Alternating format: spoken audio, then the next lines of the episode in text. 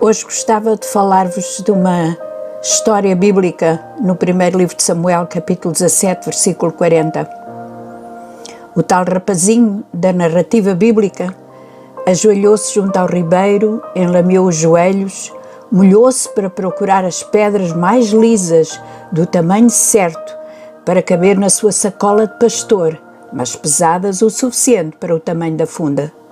Na frente do jovem levantava-se um gigante que, além de enorme, pesado, bem armado, tinha a ousadia de gritar: Hoje desafio as tropas de Israel.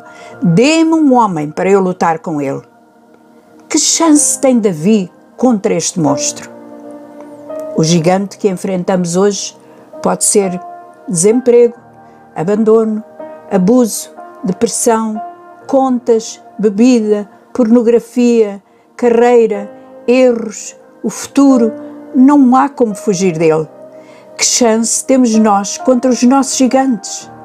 Eles não sobem e descem o vale lá, mas entram no nosso local de trabalho, no nosso quarto, trazem contas que não podemos pagar, pessoas a quem não conseguimos agradar, bebida a que não conseguimos resistir, pornografia que não podemos recusar, um passado que não conseguimos esquecer, um futuro que não sabemos como enfrentar o ponto principal, onde está o nosso foco. Vemos os gigantes ou vemos Deus? A primeira discussão de Davi, embora referisse o gigante, era acerca de Deus. Ele disse: Quem é este incircunciso que desafia os exércitos do Deus vivo? Os soldados, Saul, os irmãos de Davi, nunca mencionaram o Senhor, mas esse era o foco de Davi. E é essa a resposta que dá o rei Saul amedrontado e confuso: O Senhor que me livrou vai livrar-me. Ninguém fala em Deus. Davi só fala em Deus. Todos os olhos estão focados no Brutamontes. Davi está focado no Senhor. E é nesta confiança que ele avança para Golias. No caminho, mete a mão na sacola, tira de lá uma das suas pedras.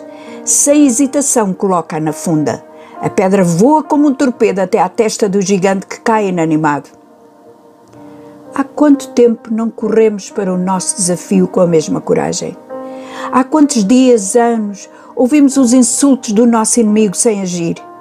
E se ampliássemos Deus e diminuíssemos Golias? Ainda precisamos da história de Davi para darmos força. Rejeição, falha, vingança, remorso, gigantes enfrentemo-los, mas foquemo-nos no Senhor. Nos dias em que Davi se focou em Deus, ele caiu. No dia em que Davi não se focou, foi ele que caiu. Eu não quero cair. E tu?